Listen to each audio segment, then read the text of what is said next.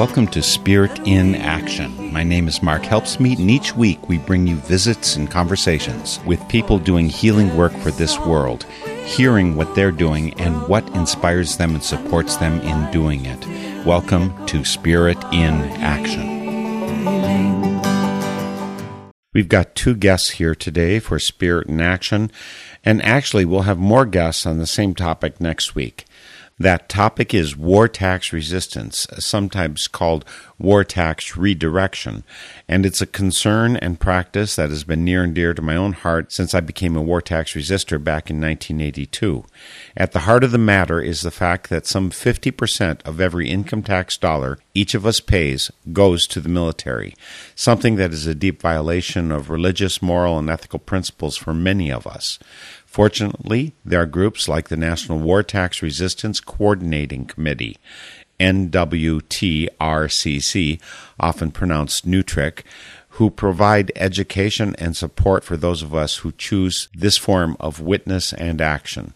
And they have a periodic newsletter and email list of the kinds of actions that related groups do all across the USA, especially around April 15th, Tax Day. This year, 2019, their coordinator, Lincoln Rice, sent out a note about the inspirational and engaged actions of war tax resistors around tax day.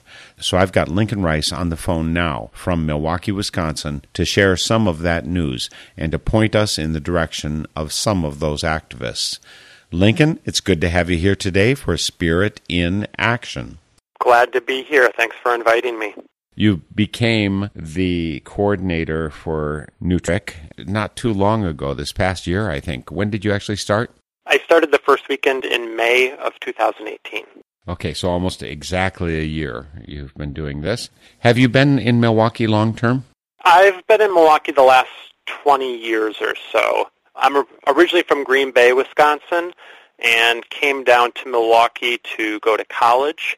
During my senior year of college, I moved into the local Catholic worker community, which works on a variety of social justice issues, but also takes in about seven or eight homeless families at a time in the Milwaukee area.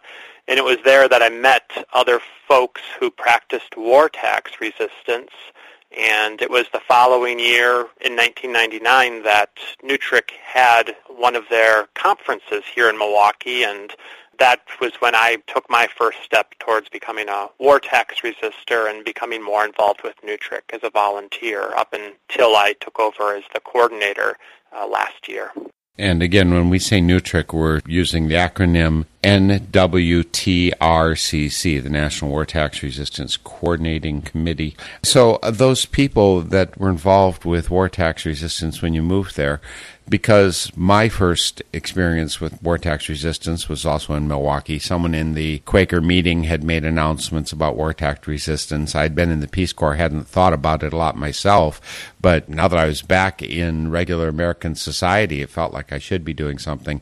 I got connected with the war tax resistance group in Milwaukee, including Don Timmerman, who was part of Casa Maria. Was he part of the group that introduced you to war tax resistance? Yes, so it, it's a small world. He's still here, still a war tax resistor, and he was the one who first introduced me to it, though there are others here that also practiced it at the time. But he was also the one who was instrumental in hosting the NUTRIC meeting that happened here in November of 99, which brought me in direct contact with other folks involved with war tax resistance from all over the country. That's wonderful that his work and passion for that has continued, and his passion for Casa Maria as well. Tell me why Casa Maria particularly appealed for you. There's two things I'm thinking of here Casa Maria and your war tax resistance, and I think there's a linkage between the two. Yeah, well, there's definitely a strong pacifist stance that's part of the Catholic worker movement. And it was one of the things that attracted me to the Catholic worker movement, this notion of living more simply, sharing with others, and taking that to the extreme of trying to never do harm to another person. So that's probably one of the reasons that there's always been a very strong connection between war tax resistance and Catholic workers during the history of the Catholic worker movement, even though war tax resistance itself is much older than the Catholic worker movement, which only started in the 1930s.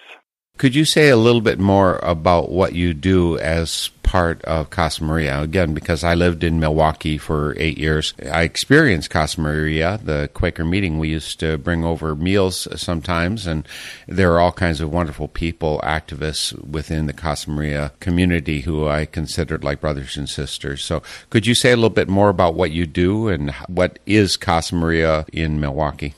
Yes, oddly enough, the Quaker group that you mentioned that brings meals still brings meals. For the 21 years I've been involved with Casa Maria, they've come once a month bringing homemade macaroni and cheese and homemade chili and I've never gotten sick of it.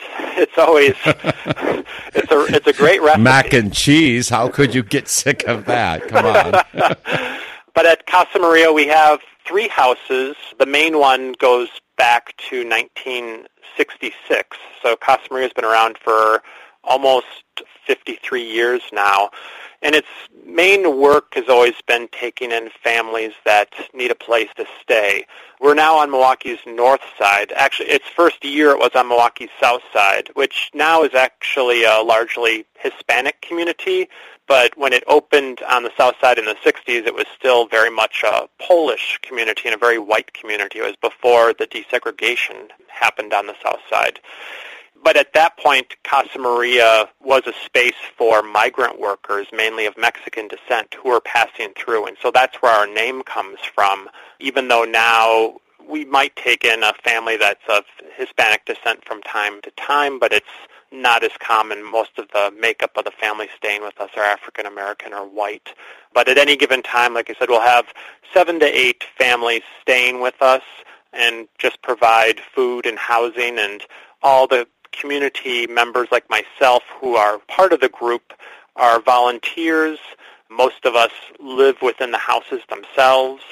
It does create a different atmosphere because we do split up who takes turns, you know, answering the phone and the door and making meals, who's, you know, in charge for a certain period of time to make the decisions and it does create a different atmosphere when you're having to make decisions that might impact the family staying there, and you realize that at the end of the day, you're still going to be in the same house with this family. So, you know, even when I'm not at my best self, I might rethink how I'm going to talk to someone who's in a vulnerable situation because I know I'll probably be eating breakfast with them the next morning.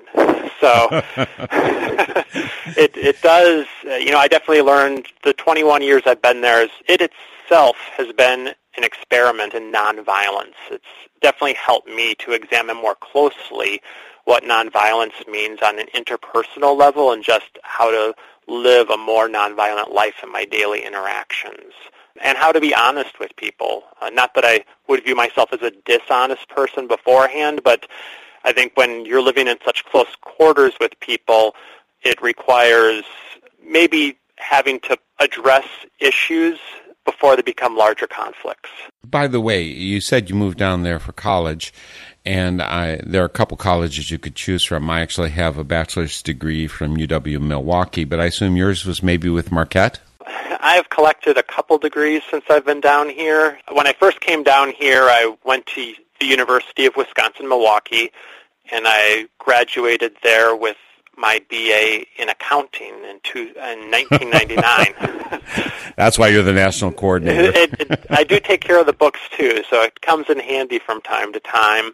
And then a few years later, went back to school at St. Francis Seminary on the south side of Milwaukee and got my master's in theology. And in 2013, graduated from Marquette with my PhD in Christian ethics.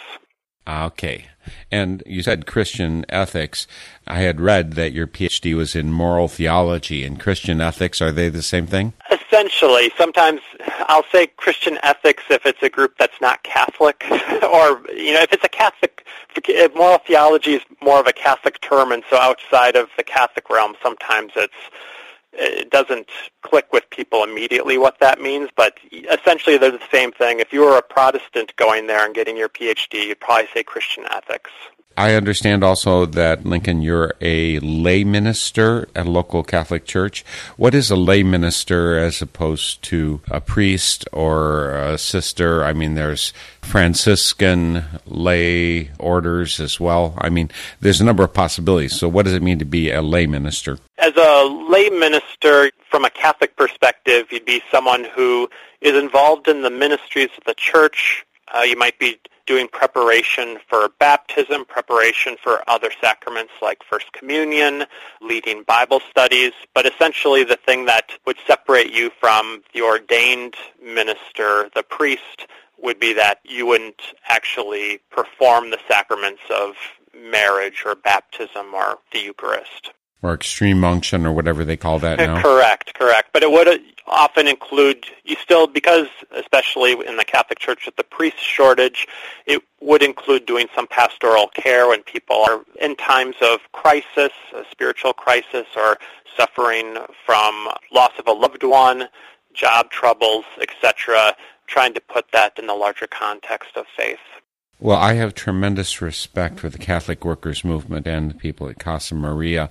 But the reason I have you here today, and folks are speaking with Lincoln Rice, who is the national coordinator for the National War Tax Resistance Coordinating Committee, pronounced NUTRIC.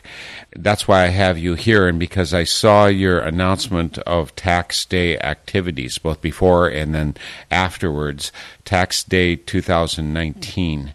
And I wanted to get from you some links to people who were part of these actions, uh, supporting, advocating, lifting up the witness of war tax resistance nationwide.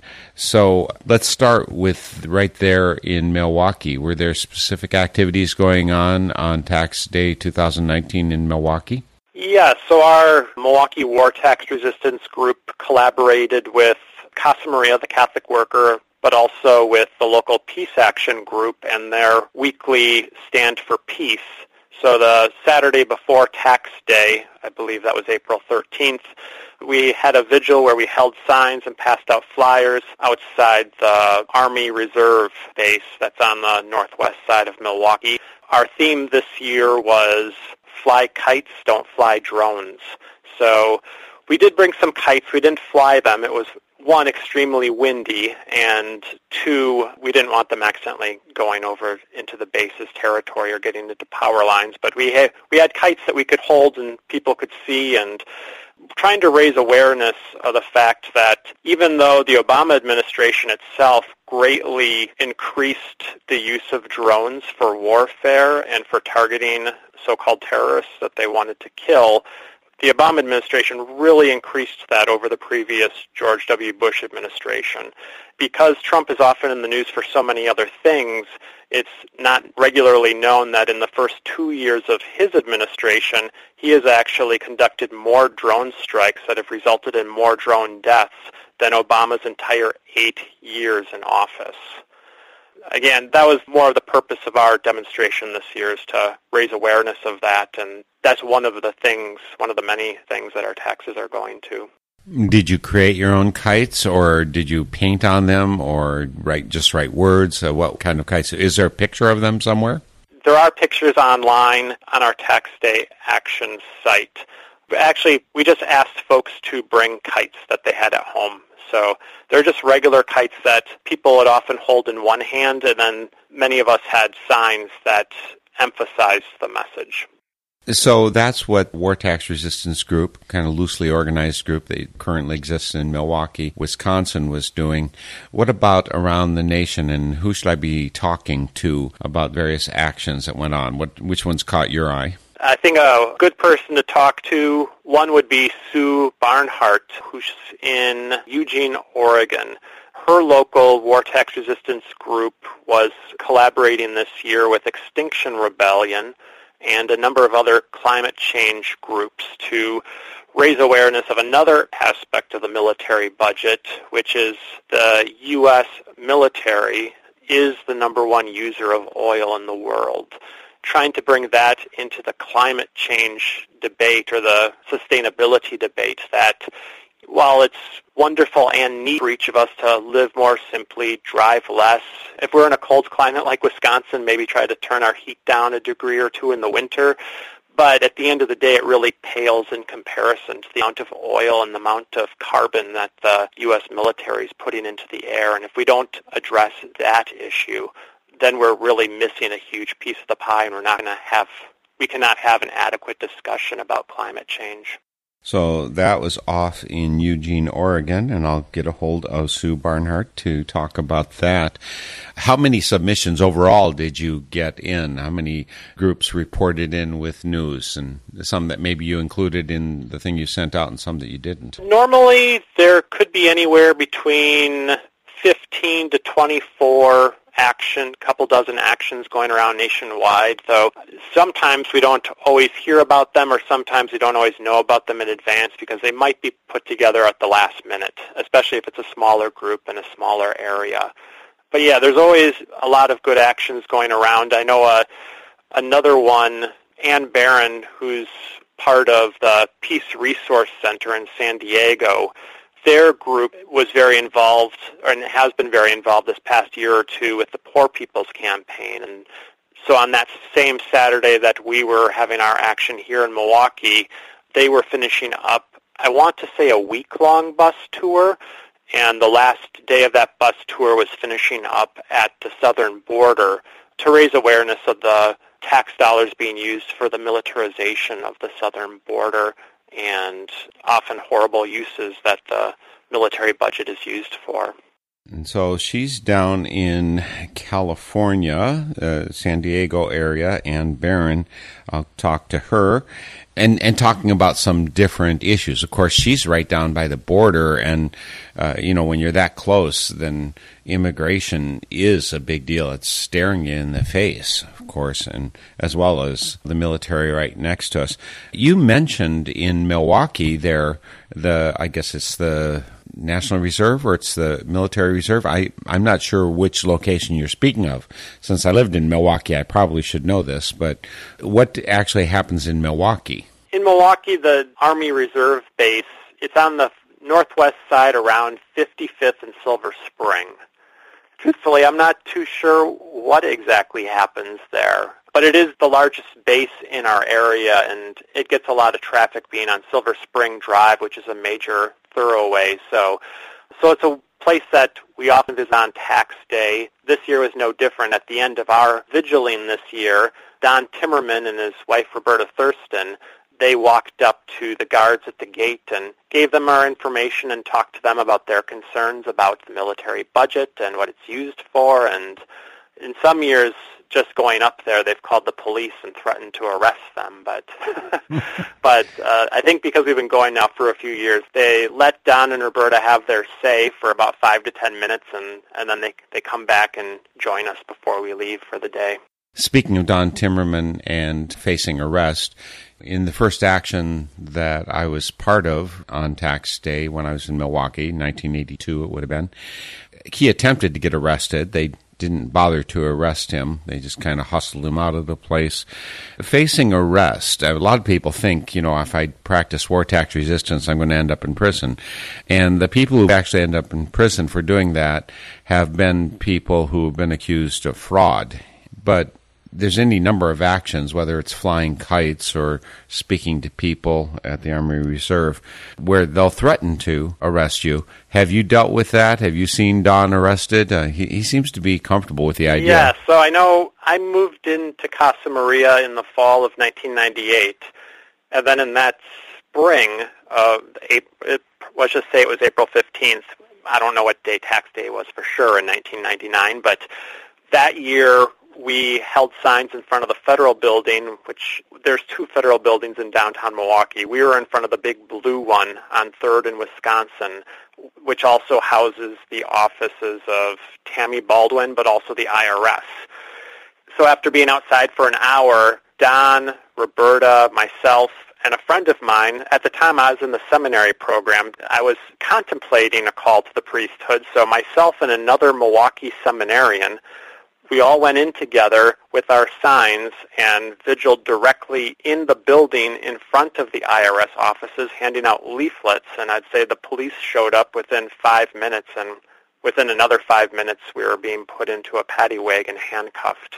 so so over the years, we have been arrested together a few times on tax day and charged normally with disorderly conduct. And it's through this process, well, one, I guess two things. One, that was my very first time being arrested, my very first time seeing what a holding cell looks like in Milwaukee. And, you know, having some of that experience, which to me is even more meaningful now that I'm more aware of issues of police brutality that are faced by many minority communities. And not that I was treated as badly as some of them often are, but I had a small taste of seeing what it looks like on the inside and seeing what the treatment is on the inside and how others are treated. The other part that I learned, though, is when it comes to trials, so much depends on the judge. Because some years a judge would look at what we did and say, you're guilty, and on other years, they'd say, well, this didn't happen exactly, so I don't think it's disorderly conduct, so I'm dismissing the case. so every year, we really had no idea if we'd be found guilty of these charges for walking in the building to the IRS office. Maybe about seven years ago, they moved the office to another building where now it's much more hidden away, away from traffic. I like to think that they did that because they were sick of our tax day protests. well, you know, they used to be before you were there. Back when I was first standing as part of that witness, uh, it was further east. It was on Washington Avenue, which is the major street, and the other one is on Washington, is also but on a corner. The difference between those two buildings was the place where I first did my war tax resistance witness. It was go through a door and go straight into another door, which was the IRS office when they moved to the one where you were first arrested, it's kind of hidden back in there. It became less obvious to go inside the building. If I'm not mistaken, that government building is actually a private building. So there's other offices in there and you can get lost going to the IRS office. The point being that they kept trying to make it harder for us to speak to them to connect our witness with them. And so I think the move that you spoke of is just a continuation that they want to hide. They don't want to have their names connected with the bloodshed that we're all part of supporting each time we write a check out to the government. Agreed. You'd mentioned how a couple people have gone to jail for war tax resistance, but it's usually included fraud. And I guess just to continue on that piece, yeah, I think maybe over the last almost 40 years, maybe there's been an additional handful of three or four people who've gone to jail where it hasn't been for fraud. But even in those instances, they didn't actually go to jail because of their war tax resistance. They went to jail because they were one of the very rare cases where they brought one of us to court and under oath were asked where they keep their assets because at the end of the day, the IRS simply wants the money. And so in the courtroom, when the person would not divulge where they kept their assets, the judge held them in contempt. And so in those instances, they may have spent a month or two in jail in contempt until the judge decided to finally let them go. As a general rule, Newtrick advises war tax resistors not to practice fraud in that sense, we try to practice a more Gandhian nonviolent approach, that it's better to be open about what we're doing. And so most war tax resistors, and I would put myself in this boat, well, some choose to file and some choose not to file. I choose to file, but I put down everything that I earned. I'm very honest about what I made. I don't want to be practicing fraud, and most of us don't want to practice fraud. And then I'll include a letter explaining why I'm not paying the amount. So at the bottom, they'll say I owe such and such an amount, but there'll be no check included. That would be a more common practice for war tax resistors following a more Gandhian model of confrontation with the IRS or with our opponent and that's the way that I've practiced it as well. Again, folks, we're speaking with Lincoln Rice, who is the national coordinator for the National War Tax Resistance Coordinating Committee. He's located in Milwaukee, Wisconsin, but the group NWTRCC, pronounced Newtrick, is nationwide, and we've got people all over. So you mentioned about some of those people who've been facing jail for various reasons, uh, connected with, not necessarily because specifically specifically war tax resistance. One of them was Karl Meyer from Chicago. He actually went to jail for a period, he, but he's been effectively war tax resisting as long as I can remember. It must be 40 plus years he's been doing it. Anyone else who's notable for going to court? One person would be Larry Bassett. He was actually brought to court, uh, I believe, in 85 he actually got a good judge, and when he pleaded the fifth in response to being asked where he kept his assets, where in the past many judges have held someone in contempt, this judge actually ruled that Larry was entitled to take the fifth, and so so he was able to keep his assets hidden, and he, essentially that court case didn't come to him suffering any jail time. Though he would also be a a good person to talk to. There's actually a film that was just released about a month ago. It's available on Amazon, and the, the year before it was playing at certain film festivals and won some awards. But it covers a more recent action of Larry Bassett where he had inherited a million dollars from his father who had passed away, and his father wanted well, in the film, he states he thinks this is what his father meant. He's pretty sure that his father essentially gave him the entire inheritance, then to pass out to the rest of the family, because then he could do it to the rest of the family in smaller chunks. But because of Larry needing to liquidate those assets and that having tax implications, he ended up resisting initially in the realm of $125,000 of resisted taxes that he then redirected what would have been owed in taxes to other organizations and groups in need. And so it covers that journey, that decision making, and his unease because truthfully the IRS could pursue him for this, but as of yet, I believe this initially happened in 2016 that he started liquidating his father's inheritance and thus far, other than certified mail, he has faced no repercussions from the IRS. So I will talk to Larry Bassett about his court cases, his witness, his what you do when you become a millionaire. I think that and Bernie Sanders had to deal with that because of a very successful book, right? He became a millionaire, and uh, Fox News went after him, to, figuring that he's either being hypocritical or needs to change his stripes so he can protect his money from the government. but I, I'm somehow doubting that that'll convert someone like Larry Bassett into a pro-military taxes. I just don't think that's going to happen. Definitely not. I'll, I'll just mention one more action specifically, Susan Quinlan.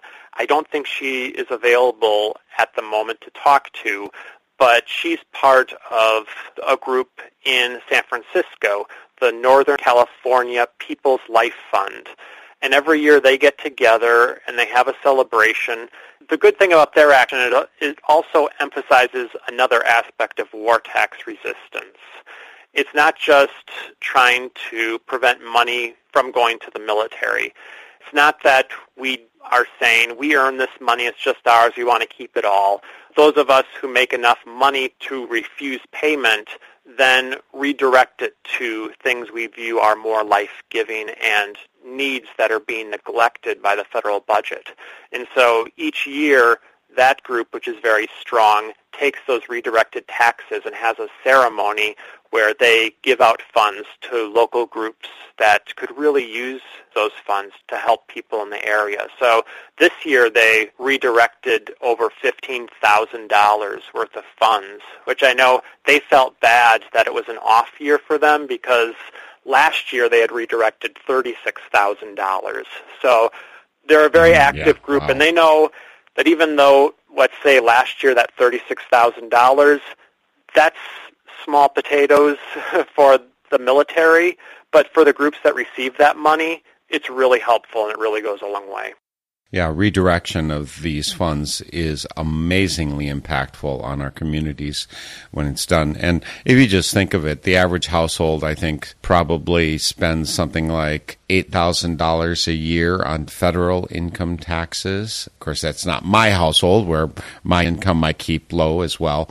But uh, the average American if you have $8,000 and more than half of that's going to the military, if you take $4,000 from 1,000 households, that's $4 million. What group couldn't be transformed by an infusion of funding like that? Even a small percentage of the population practicing war tax redirection can make an amazing change to the way that peace and prosperity and justice flourish in our communities. Exactly. Unfortunately, we won't be able to reach out, I guess, to Susan Quinlan, but I will reach out to Sue Barnhart in Eugene, Oregon, and Barron in San Diego, California, and Larry Bassett. I believe he's over in Virginia. And I just appreciate so much you stepping into the role. You had big shoes to fill in ascending to this coordinator position. It wouldn't be appropriate if we didn't at least mention Ruth Benn and her long service, serving in the position you now hold. Is she still your constant angel on your shoulder, giving you pointers and helping direct you? I just emailed Ruth something this morning. but yeah, I'd say on a weekly or every other week I'm emailing Ruth to ask her advice on something or I run into an issue and she's just been so helpful. You know, many people after being in a position for over 15 years might say, "Oh, I need a break." And and she has, you know, I don't try to uh abuse her willingness to be helpful, but she's just such a wealth of information and yeah, also very still very involved with the War Resisters League in New York and very involved in the peace movement still. Our gratitude certainly goes out to Ruth Benn for her long time service. There's so many people conscientiously trying to live their lives for the betterment of their communities and our country. A lot of them are war tax resistors, war tax redirectors. We're lucky to have you, Lincoln Rice, serving as coordinator for the National War Tax Resistance Coordinating Committee. NWTRCC, pronounced Newtrick, as the coordinator. You're performing an invaluable service to this wide umbrella of people, conscientious, but also the people doing really good work there through Casa Maria, the Catholic workers community there in Milwaukee, Wisconsin. Lincoln Rice, you're a gem. Thank you for doing the work so widely and so much in your community, and thank you for joining me today for Spirit in Action. Thank you, Mark. It's been a pleasure. Thank you for bringing this issue to the forefront of your show. What a pleasure to be able to highlight the work and witness of people like Lincoln Rice. I've got links to Milwaukee's Casa Maria and to the National War Tax Resistance Coordinating Committee website nwtrcc.org on northernspiritradio.org. But there is so much more on our site as well. We've got all of our Spirit in Action and Song of Soul programs on the website, links to all of our guests, and lots more info, like the some 41 stations nationwide that carry these programs. And don't forget to post a comment when you visit northernspiritradio.org. How else are we going to get to know one another? There's also a donate button, and we're counting on you because we've made the decision not to get our support for this full time work from corporations or the government. That leaves you, the listener, the people who value these programs. But support your local community radio stations first. They are the ultimate community connection to alternative news and music, so dig deep in your pocket and keep them going. I'm thinking especially of my home station, WHYS here in Eau Claire, Wisconsin, where there's a rent party going on right now. You can help out at whysradio.org. On the front page, you can click and support, and there's certainly similar options wherever you're listening to this from. But let's head back to the topic at hand war tax resistance, and we're calling up the first name that Lincoln Rice gave me, that of a war tax resistor and activist over in Eugene, Oregon, Sue Barnhart. Sue, thank you so much for joining me for Spirit in Action. Oh, thanks for asking me. Actually, it would have been really nice to talk to you before tax day, before April 15th, 2019. But I didn't get my act together. I had to worry about my own dealings with the federal government. Is tax day still a big thing for you? You've been a war tax resistor for a long time. Yeah, I've been a war tax resistor since the late 70s, early 80s when I first met other war tax resistors and realized it was something I could do. And Eugene has had a some sort of tax day action since before I moved here in 85, practically every year. And, you know, back when the, most people went to the post office on tax day, we always had a big thing at the post office. And we'd be there till midnight doing the penny poll and distributing leaflets. But in more recent years, you know, most people don't usually go to the post office that much more on tax day than any other day. So we sometimes do an action there, or sometimes we do a march or something else. Yeah, it kind of depends on the year. I saw the transition while I was in Milwaukee, part of the war tax resistance group there, when the IRS moved to a less visible or inaccessible place, so you couldn't protest them as directly. Did something like that happen in Eugene? Yeah, the tax buildings, you know, they got more and more off on little roads and not where there was much of a presence of people. So we did some years do a protest in front of the IRS building, but it was only people who wanted to go would go. We didn't couldn't get anybody off the street interested because it was on such a back street. Yeah, what they did in Milwaukee, they moved from a government building to a commercially owned building and they just had some rooms in it. So you couldn't go in the building at all and get up to their floor to protest anywhere near them. So you couldn't tell people going in the building if they're going to IRS or any of the other businesses that were in there. So I thought it was actually uh, a pretty devious attempt to make sure that their part in the machinery of war in this country was being downplayed. Did you actually experience a decrease in energy for protesting them because they're hidden more? I don't know about that. And then it turned out this year when we were figuring out what we were going to do, someone did some Googling and found out that they'd moved into a federal building again. In Eugene, we have a new federal courthouse and a lot of the offices have moved over to the new place. So I guess probably, I don't know if the government made them move into the old federal building or they decided to. You know, did they really, like, yeah, we had them in a commercial building too. So did they do that? Who knows?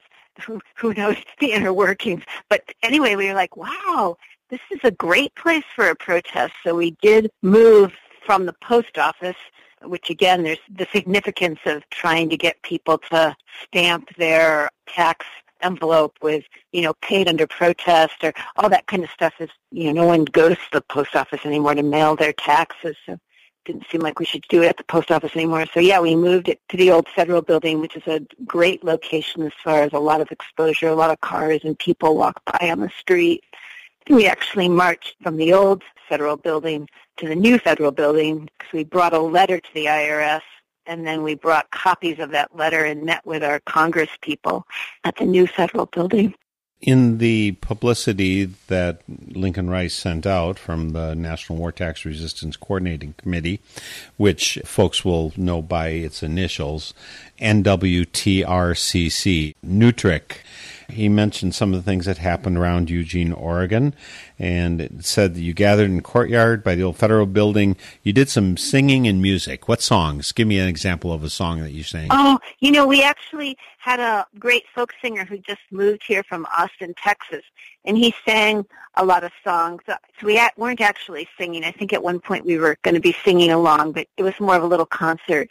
And he did do some of the traditional songs ain't gonna study war no more. And then I see he did a rendition of the Beatles' Taxman and okay. some of the other old songs which I can't think of right now. but but it was nice because he was a younger guy, you know, probably in his thirties. So I was excited that he was singing all these old songs I knew. I understand this was taking place in the rain. Is that? Yeah, it was pouring rain, which it often is on tax day here in Eugene every once in a while we get a sunny tax day, but normally it's pouring rain. Mm-hmm. so then you delivered your tax protest letter to the IRS office in Eugene, and you had some speakers, uh, Women's Action, New Directions, WAND. I don't, I've not heard of that group. Oh well, you know, it was founded by Helen Caldicott, and they were Women's Alliance for Nuclear Disarmament for years and then they updated and they've been called Women's Action for New Directions for quite a long time. Susan Cundiff, the local president of that organization, made this fantastic banner out of cloth that shows, it's kind of like a bar graph. it shows how much of our national budget of our tax dollars goes to the military, which is an incredible amount, way over 50% when you also put in the interest from the from all of the wars and you think about the veterans benefits and all of the amount of money that supports war it's way over 50% of our taxes. And so she has it broken down to show, you know, how much was for the military and the teeny tiny bit that's for like education, human services, the environment. It's, it's a great bar graph that really explains to people how little of our taxes actually go for life affirming things versus how much of our taxes go towards, unfortunately, killing people. Now, you've been part of the War Tax Resistance Group there in Eugene for quite a while. Are you one of the originators? Is, is Sue Barnhart on the originating document for the uh, you call you you call your group Taxes for Peace Not War, right? Okay, yeah, I actually was around when we named the group Taxes for Peace Not War, but there were war tax resistors here in Eugene before I moved here. I didn't move here until 85. I was actually involved, I lived in New, New England and I was involved with the War Resisters League in New England and that's where I first learned about being a war tax resistor. So when I moved out here, there was a pretty big group of war tax resistors. Unfortunately, you know, some of them have passed away now, and some of them have gotten discouraged about, you know, about about wars and how you know them not paying their taxes hasn't they haven't felt it's really made a difference. But this year we had a lot of energy from environmentalists who are very upset about how that the military, the U.S. military is the biggest polluter in the whole world. And they were very interested in trying to get them to, to lower our carbon footprint by lowering how much money is going to the military. Well, that's interesting. And and these are just people you've known of your own age group, or are they younger folks, or is it? It's, you know, it's it's a wide range, lots of different people. Not all in my age group. You know, not all of them are old hippies, peace activist types. A lot of these people are in their 30s and 20s. Some in their 40s, 50s. It was a wide range of people, you know, who are very concerned about what's happening to our world and you know, young people who are really worried about their future. So it was great to have this new group of people who also want less money going to the military. And how is it that you phrased and that they're seeing it? Uh, as you said, the U.S. military is the biggest single corporate polluter of the world, I understand. And clearly, people have been aware that, you know, we've been 50% or so of our federal income tax dollars going to the military for years. And that, if people only can grasp the significance of that number, how how many thousands of dollars each person is paying towards the military, how do the environmentalists then hook in more directly? Uh, is there something that's particularly spurring their interest right now?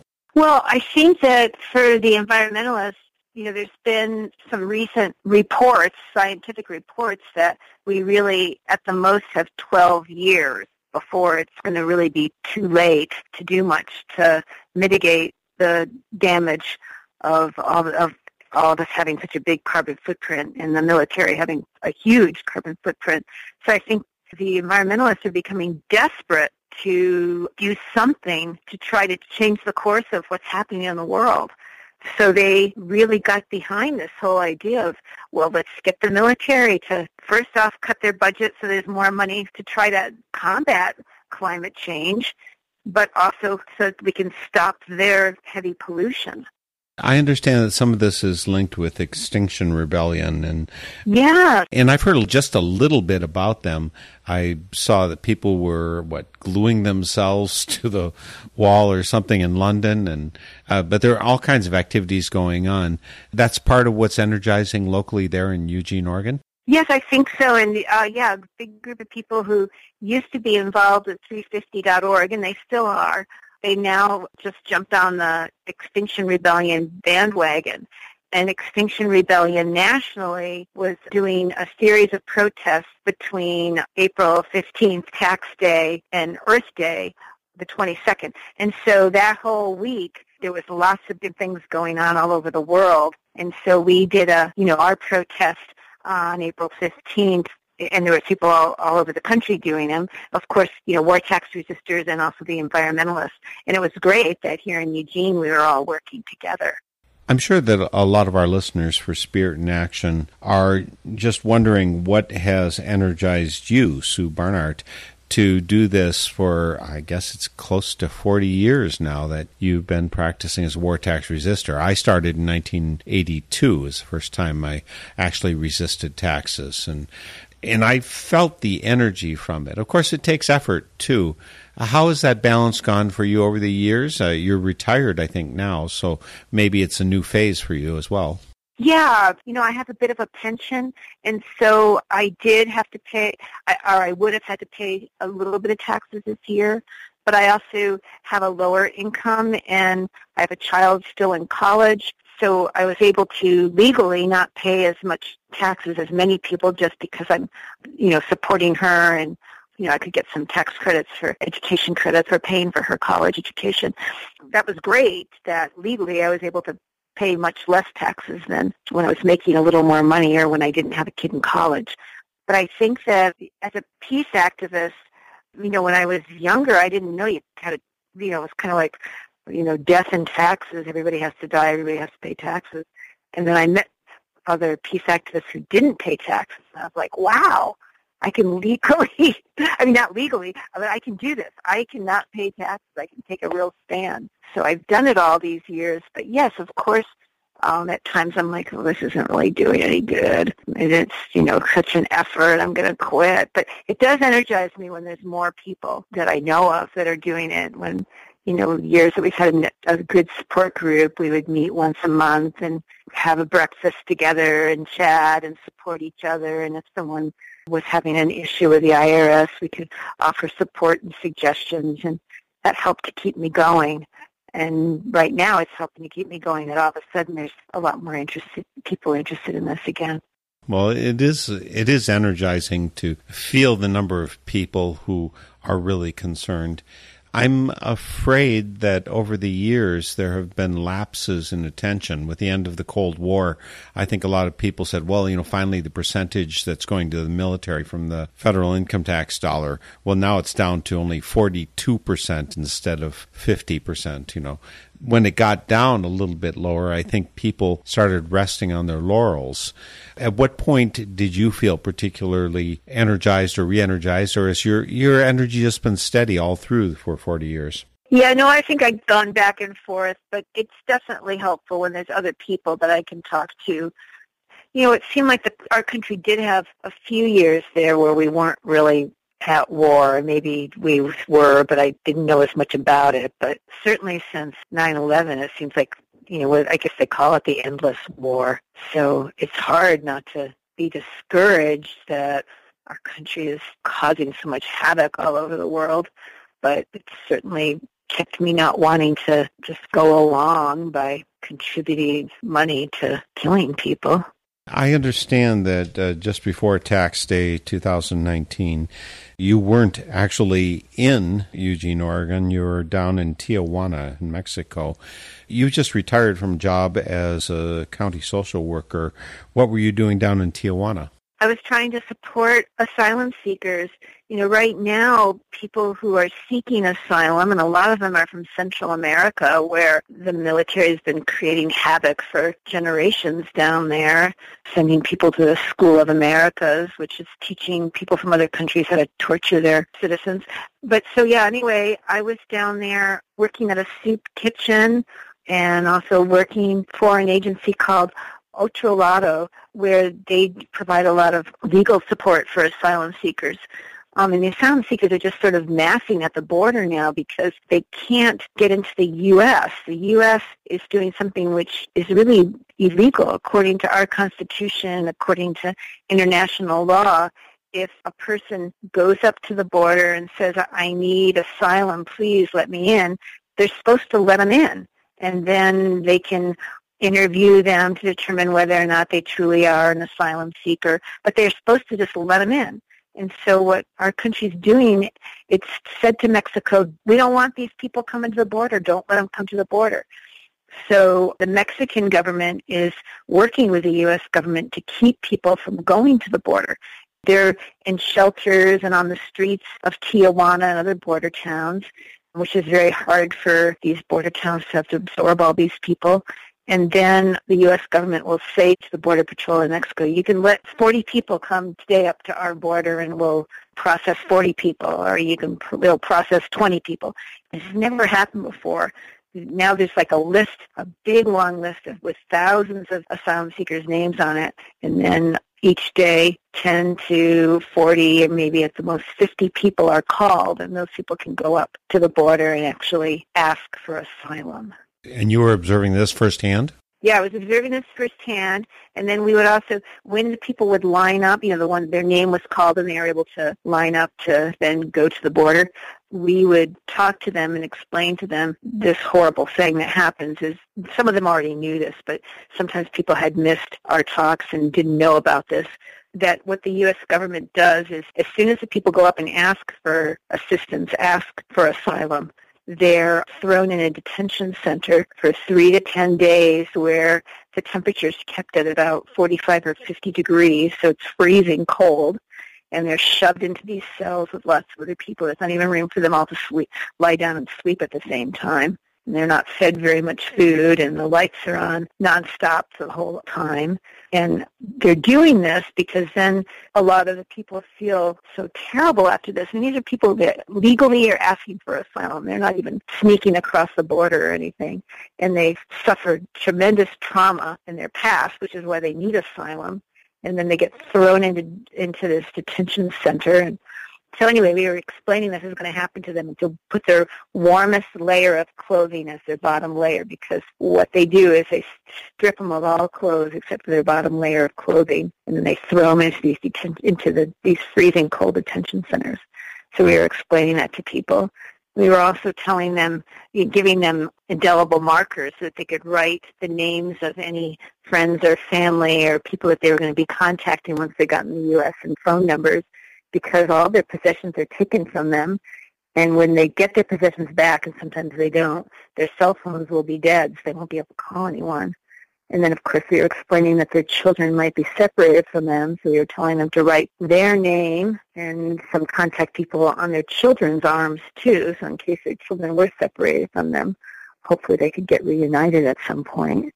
What a nightmare. And I understand that from the people's point of view who want to discourage immigration of any sort, really, that doing all of this is going to make someone think twice, three times, and 12 times before coming to the U.S. Certainly not much of a beacon of liberty and justice for the world. That's true. Definitely. Yeah, and and we I do know that some people once they got out of these cells, they just said, "I want to go back to my country." And so, you know, so it's working to some extent, this policy, but it's a horrendous policy. And, you know, I don't want my tax money going to this either. And it's costing lots of lots of money, these detention centers. And then after the person gets out of the ice box, it's not like they're just released. Some are. Some are released, but the majority of them are then sent to other jails and detention centers all over the U.S. And these are private corporations that are making a lot of money and it's our tax money that's supporting these torture chambers. There's so many horrors that our dollars are supporting, and I'm really thankful for people like you, Sue Barnhart, but also all of the other people who are part of the Eugene Group. Again, your war tax resistance group called Taxes for Peace, Not War hopefully that's something we could unite around. In the meantime, 40 years or so of practicing war tax resistance, Sue, I'm both pleased to know you, impressed with your work, and thankful that you joined me today for Spirit in Action. Oh, thanks so much. It's been a pleasure talking to you. Keep up the good work, and let's stay in touch. Okay, that sounds great. Thanks. I'm grateful to Sue Barnhart and Lincoln Rice for joining us today. There are links for them on northernspiritradio.org. Follow the links to educate yourself and find a community of support for your work. Next week, we'll follow up with two more guests involved in War Tax Day 2019, one over in California, another in Virginia. Get ready to be inspired. Big thanks to Andrew Jansen for production assistance on today's show, and we'll see you next week for Spirit in Action. The theme music for this program is Turning of the World, performed by Sarah Thomsen. Check out all things Spirit in Action on northernspiritradio.org. Guests, links, stations, and a place for your feedback, suggestions, and support. Thanks for listening. I'm Mark Helpsmeet, and I hope you find deep roots to support you to grow steadily toward the light. This is Spirit in Action.